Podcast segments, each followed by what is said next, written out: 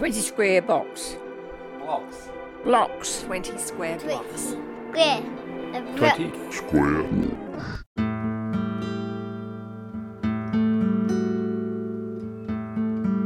David O'Neill's journey is one woven with words. Crafting rhymes at the age of 15, he turned that skill into a thriving career in journalism and communication. After more than a decade in the business, Dave has now circled back to his roots in Ballarat. A parent of two, Dave is pursuing his dream of becoming a published author, all the while inspiring his children to always reach for the stars. Yeah, so my name's Dave O'Neill. Um, I'm a Ballarat local. I was born and raised here. Um, and I work in communications for a state government project, which sounds exciting. The best way I can describe it is if you've watched Utopia, that's that's who I work for. Um, Working dog. working dog. Well, I'd love to. No, I work for um, for Major Road Projects Victoria, which is very much uh, yeah, and the bureaucracy is. It's funny how close they get on on on Utopia. So one of those guys is like you, one of those people on the show. Yeah, I'm a communications expert, I suppose. So yeah, I'm probably one of the spin doctors that comes in and yeah, that's my role. And you're also an author? Well, so the reason I'm probably on this podcast is I um I have uh, recently become an author, um, which is still still getting used to saying um I'm a kids book author. Um, I put out a, a kids book called The Seagull Who Soared in in April, and um, surprisingly, it's done all right.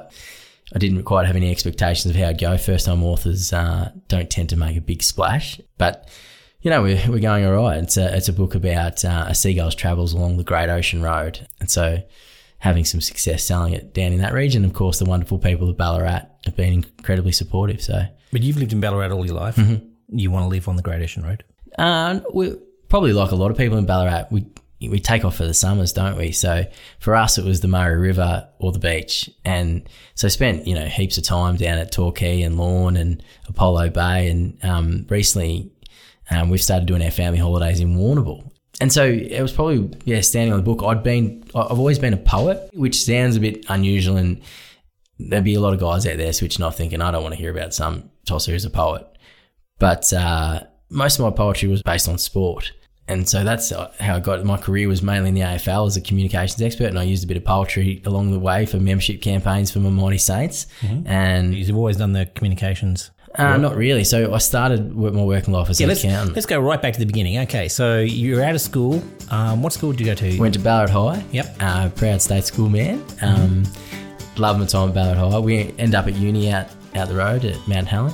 Um, did accounting, hated it from the day I started. But I, I went travelling. The idea was to go live in London and, and do the, the classic Aussie, um, you know, 20 year old thing to do or 22 year old thing to do is go live in London on a holiday visa.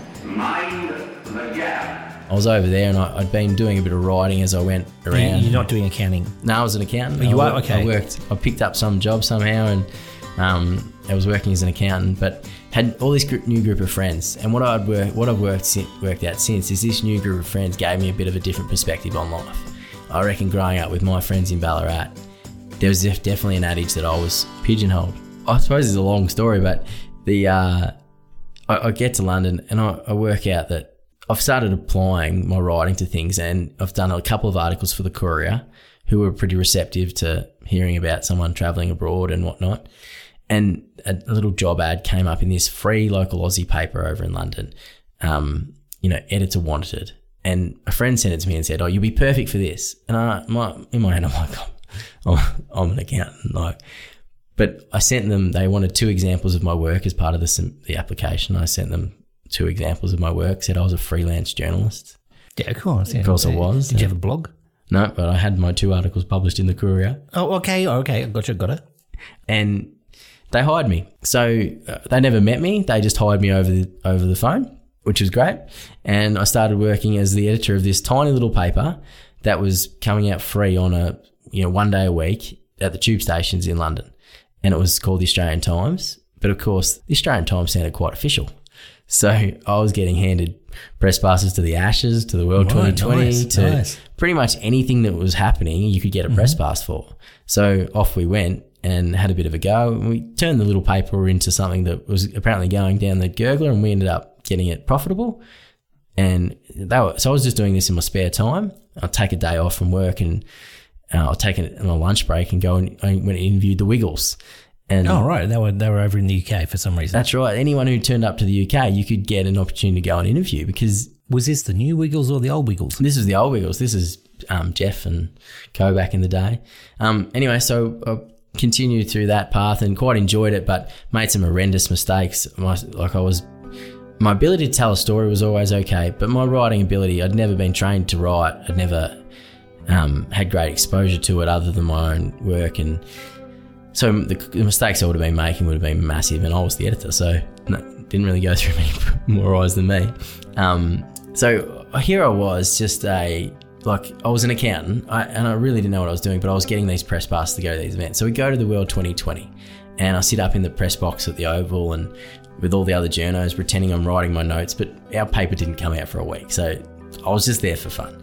Anyway, at the end of the game, they all go down. I'm like, I'm like, where's everyone going? Like, everyone's just upped and left. And they're like, oh, they're going down to the press conference. You better go down. Right, so I follow them all down in the press conference, and here I am in the press gallery with, you know, Ricky Ponting comes and sits out. And so I'm sitting there and thinking, oh, well, I'll just sit and listen. You know, this will be a good experience. And I thought, well, get the full experience. You might as well ask a question. Yeah, why not? So, you know, in those moments in life where your heart starts racing so hard, you can feel, you can hear it almost. Yeah. And so I'm racing on and I, But you're putting this pressure on yourself. I'm putting that pressure on myself, and and no one knows who I am. So up goes the hand. I'll ask the next question and they point to me, and uh, managed to get the words out okay, and ask him a question about the team lineup, and everyone takes their notes, and I turn around, I'm like, oh, that wasn't, you know, I've- I've survived that, you know, and so. Um, And what happens if you turned around and said, "Who the hell are you?" that's what I kept thinking. Someone is going to do that, and uh, yeah. So I remember asking Brad Haddin if Graham Manou, who was the backup wicketkeeper, how was Graham going carrying his bags? Because that was the that was a sort of a joke about. And Brad Haddin's in a live press conference with this very serious media around him, and he just sort of gave this real like absolute get mate, like as in. To you? Yeah, he didn't say that as much, but he was basically dismissed the question as in, I'm not here to muck around. Yeah, it was one of those learning things. Oh shit, get back in your box here. You're not, you're not, you're a bit too big for your boots.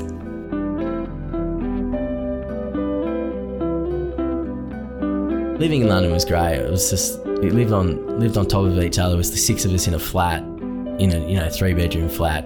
You know, most people were sharing a room. Like Aussies everywhere Whereabouts was this? In Putney.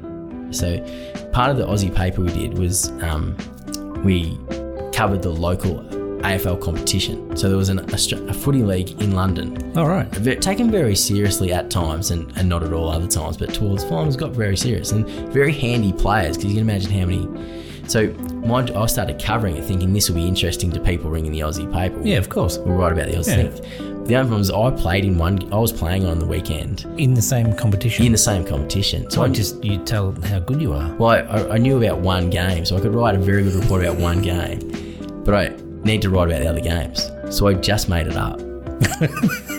so I would get the score, and so I'd be making these stories up about these players kicking this match turning goal or something, and it was just purely made up. Because I feel like it was just me trying to make it sound interesting. Thing eventually I'll need to submit this to someone as like my resume, but it was just from pure fabrication. Did you ever get called out? No, but I, I did get other people wanting to know why I always mention the one player. right. And I'm like, because I've seen him play and he's a gun. So I know how he, I don't know anyone else on that team. So he always gets a mention because that's not a lie, you know?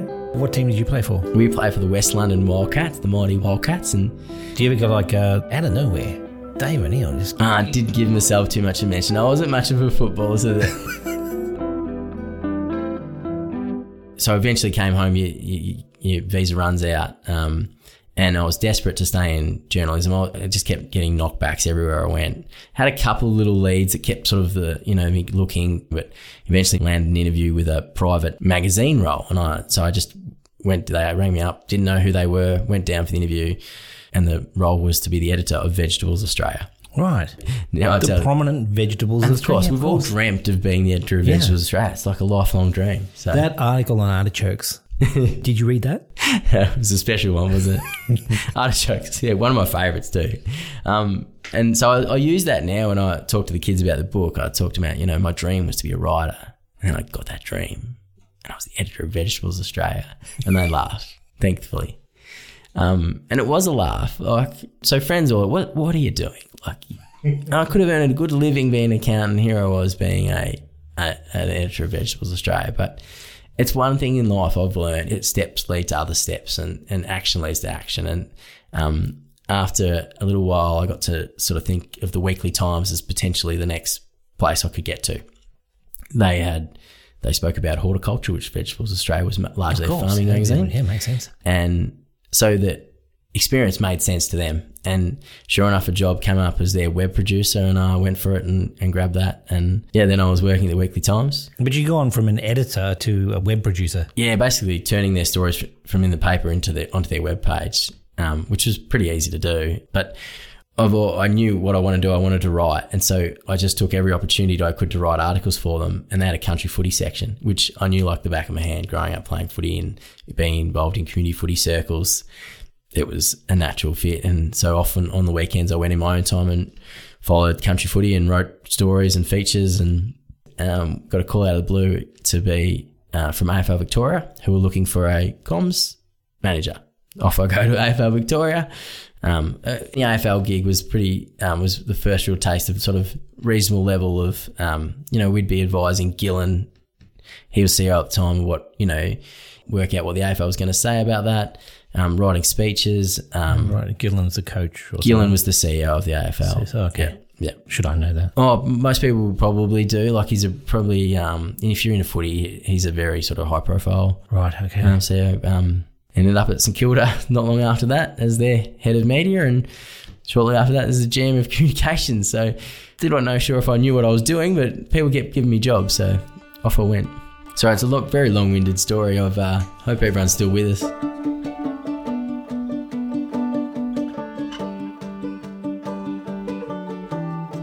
So you're writing all the time, so an author is the natural next step. I always always hoped I'd write something one day, but I probably thought I was going to be writing a novel. I actually wrote half a novel at one stage. Do you have the end? Yeah, I've got the end in mind. I've just got to write it. So you know the end. Hmm. You know how they get there. Yeah, just got to write it. What are you doing? Well, I've got a job, two young kids. I'm trying to write kids' books. Like, I'd love to. You only need another hundred hours. No, it's it's sitting there ready to go one day. But I have worked out there's a lot of people writing a book. So there's a lot of books out there. Like it's hard work. So I'm only putting a book out if it's got ability to move. Because if I'm putting something out there, it's going to cost me time and energy and some money to help fund the publishing probably. So it's going to have to be want to be worth. I want to at least make my money back. What genre is This is a young adult, I suppose. Yeah, it's What's called, the name of it? It's called Run. Good title. Yeah, thanks. It's very imaginative. No, it's uh, No, it's a good title. yeah, I thought short, sharp. Yeah, and I, I think the story that I've written so far, I think it. I mean, I'm pretty biased, but it, I think it works. It's just, it just doesn't have a second half. You need that second half. Yeah. You can't write to be continued. No, no, no, no, no. So tell me, is a children's book easier? it's definitely shorter. But what what I've learned is that, again, So the answer is yes, it's easier. Yeah, it's easier. Yeah. It's um because you probably just don't have to donate.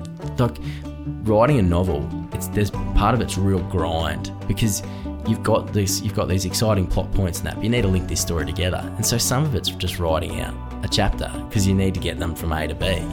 And that doesn't inspire a writer. So I can understand now why some writers you know, they say what writer's block and that, but they've probably just reached parts where they've like unmotivated to move into a part of the story that's not as quite as exciting as where they've been, or they know they've got to get two chapters before they get to the next climax, and they're like, oh, I'm just got to write these chapters, but it can't be crap because then it's, you know, they, their story's stuck. So, um, writing a kids' book, definitely, I've, I've probably written five now, written, if you like, not published. This was definitely the easiest. Was that the first or was No, that it's the second. Yep. So I wrote one about a, a young bull named Angus called Where, Where the Grass Grows Best. And it's probably a better story than this, but it lacked a real selling point and it lacked like a market that you could definitely guarantee buyers. And first time author, you know it's going to be challenged to get some traction. You know, because bookshops don't want to necessarily know you because they've got enough. They're getting all these books from these popular publishers coming in. What do they want to stock your book for? And I knew Ballarat would help me out. Ballarat people are amazing at helping each other out. But um, so I standing on the beach at Stingray Bay in Warrnambool on, on our holiday, chasing seagulls along the beach, and uh, the idea just came, and I thought, this is a better idea. Like this is, if I can write a story about a seagull's journey along the Great Ocean Road, then the people in Torquay and Lorne and Apollo Bay and all those places, Warrnambool, well, this story will appeal to them. Um, and that, sometimes the beauty in that is that the idea then flowed out within two days. Like I had basically had the story written in two days. Did you have to do research on seagulls? I'm not being silly. Uh, I did a little bit. I must admit, I didn't do a lot. Someone have asked me a couple of seagull questions, and I've made up the answers because I, Oh, so don't ask you. You just make it up like you did with the um, London League. I, I did enough. Like I'm writing a wombat story at the minute, and I know wombats are awake during the night. But, Right. but my story doesn't work if the wombats are asleep during the day Yeah, because I want him to go surfing, right? So, so sometimes you've got to ignore a little bit of Can that. he be a tired wombat? It could be. And I've thought about how I weave this in, and I'm like, the kid doesn't care. The kid does not care whether that wombat's awake or asleep in the day. And yes, it, lots of books can be educational, but so no, I didn't do a lot of seagull, but I have like, um, Hang on, back to the wombat. Did, is the wombat going to do a square poo? I didn't, I do know about the square poos. My, my daughter's favourite book is What is Poo? And it is the worst book I've ever. and in fact, now she gets it. She goes, Daddy, can we read What's his, What is Poo? I know you don't like it. Say, some of those books are terrible, aren't they? Oh, horrendous. Well, how old are your kids? Three and 10 months. What's some of the titles you got? Well, the, the one I think is the, the funniest one is The Bear Who Doesn't Share. Right. Is that that? Not the cranky bear, but Nah, they're very popular. The Jingle Jangle Jungle books, Yeah. yeah, they're great. No, this is the story of a bear who makes cupcakes, mm-hmm. and his friend stopped by and asked him for a cupcake, and he says no, so he's rude. They're a bit rude from just knocking on the door and wanting a cupcake. he goes upstairs to take a nap, comes back, and the cupcakes are gone. right. So theft. He, theft, right? He rushes outside, starts accusing all his friends of taking the cupcakes. They all lie to him again and Right. say, False accusation and lying. Yep. Then he spots his cub with the last cupcake, and his cubs shared them all. Right. And he's decided he's no longer cranky that they've shared them all because he's learnt that it's good to share. And then he asks the cub to share the last cupcake With him. with him. what, like, how does that get made into a kid's book? Like, how many bad lessons are in there? But my daughter loves it. No, not that book again. I can't read that one. That's terrible. But have they ever gone? No, this is rubbish. No, no. They're probably a bit young. They'll probably get to the stage where they'll be like, That'll happen. yeah, that'll happen. Probably be my book. How many times have you read it to your kids? oh, enough. Um, It was popular to start with for a few Yep. days, then Yep. it, and then it comes back in every now and again. Can you give us a quick summary of the book? So it's the story of Stevie the seagull who lives at Torquay, meets a pelican named Pete, who tells her tales of adventure and says you should get to Stingray Bay. This is the place to be. Her family and friends tell her not to. Uh, she decides, "Nah, bugger it, I'm off. I'm going." And she um, she sets off and she heads to Bells, Anglesea, Lorne, Apollo Bay, the Apostles, and ends up at Warrnambool Stingray Bay. She learns the lesson that you know you, you got to follow your dreams no matter what. So she ignores the advice of friends. She shrugs off the voice of doubt, I would describe it. Can I tell you a story about after I got published? Absolutely. So, so it's book's been out about a week, and I've started getting down in Torquay. We'd put it out there, and it started selling well in the bookshops and whatnot. And I get a call from the Torquay Caravan Park. Can you come over Easter and do a session with our kids? Of course I can. I'm already down there at my holiday house. We get, come along, and they want us to we go out to Anglesea the next morning. So I go do the Torquay one. No worries. Sell a few books. You know, works pretty well. Head out to Anglesea in the morning, and I get there, and I get out the front of this room where it's meant to be, and a kid says to me, "Are you the comedian?" no, I'm not the comedian. What was that? And he said, and his dad says, "Oh, they sent a message out to everyone in the park saying author and comedian Dave O'Neill has come come to do a session with the kids." So they've all turned up thinking the comedian Dave O'Neill, um, Who is an author as well? Was an author as well. He's here to do a tight five, and they've got me instead. And of course, a lot of the younger kids there, they could like they're just here. I play this game where I've got the seagulls and that, but yeah, there's a few parents there going, oh well, we thought we might get a bit of a few laughs. So I, I tried my best, but I'm not a comedian. Didn't do a tight five. I, I tried to do a few gags, and the Vegetables Australia gag got a bit of a laugh. But there are probably people there who are looking for a comedian, probably left a little disappointed. But um, another one I um I thought for uh, real estate agents who are selling houses, they could leave that as an as a gift for their owners who've got kids. They could leave one of my books because it's a local story. You know, That It's- makes sense. Here yeah, we go. They loved it. So, but I get this email back. Um, no worries, Dave. We'll definitely take a box. By the way, you performed at our Christmas party last year. You were great. Would have thought this email would have been a bit funnier. Do I tell them? You didn't tell him, did you? no, I, I'm too honest, my own good. I told them, but they still bought the books. I think they felt guilty.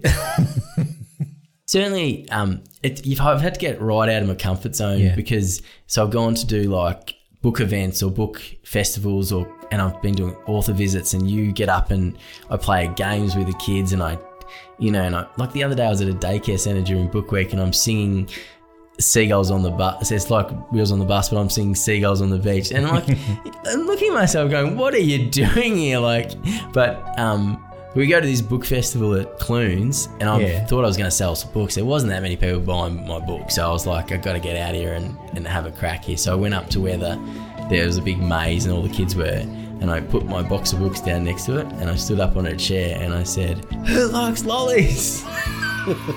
yeah, who likes books? Yeah."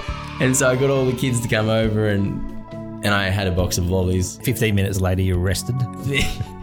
Doesn't quite sound like that story you'd want to tell, was it? But no, managed to sell some books because the parents felt guilty after I'd entertained their kids for 20 minutes. So So you're coming from all different angles. you do, you got to have a go. So How, how have the schools been around here? You had any tough sort of uh, crowds?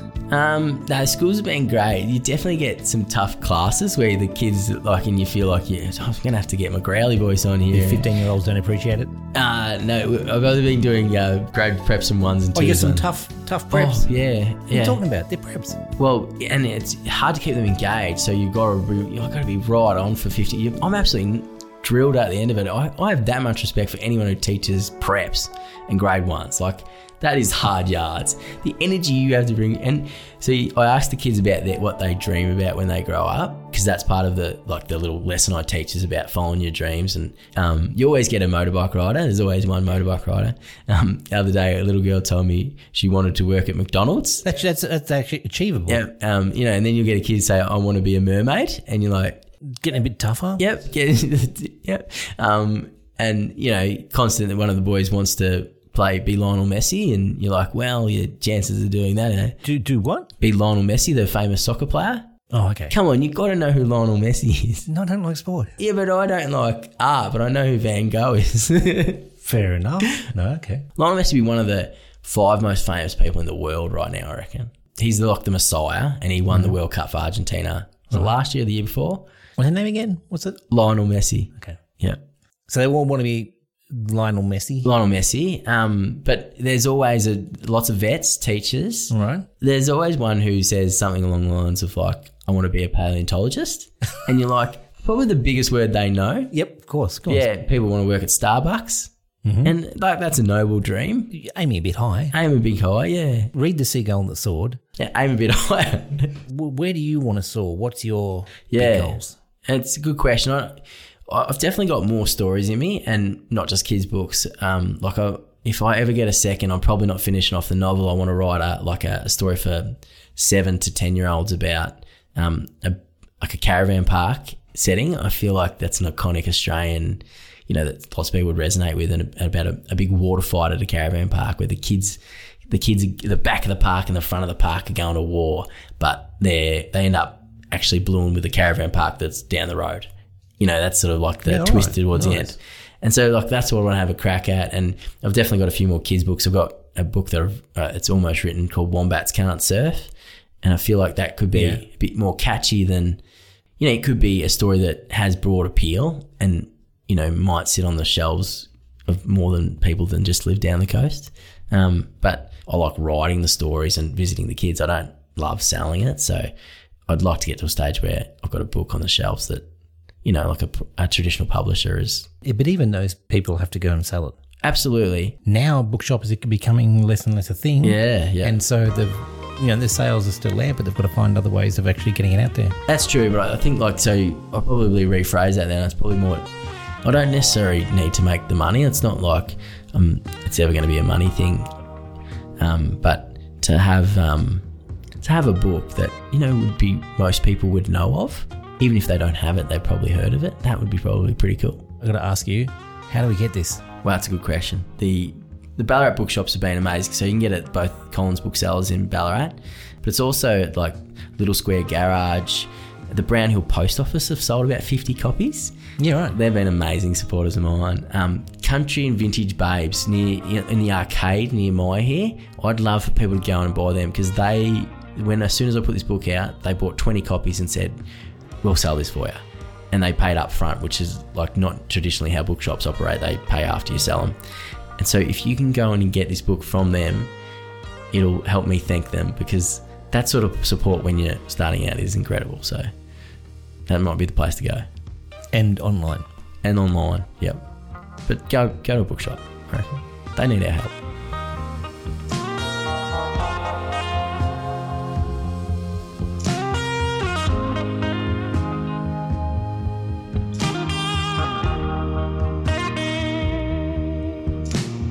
Thanks for listening to 20 Square Blocks. If you like the show, please do the things that podcasts ask you to do. Like, subscribe, review, and most importantly, tell someone you know.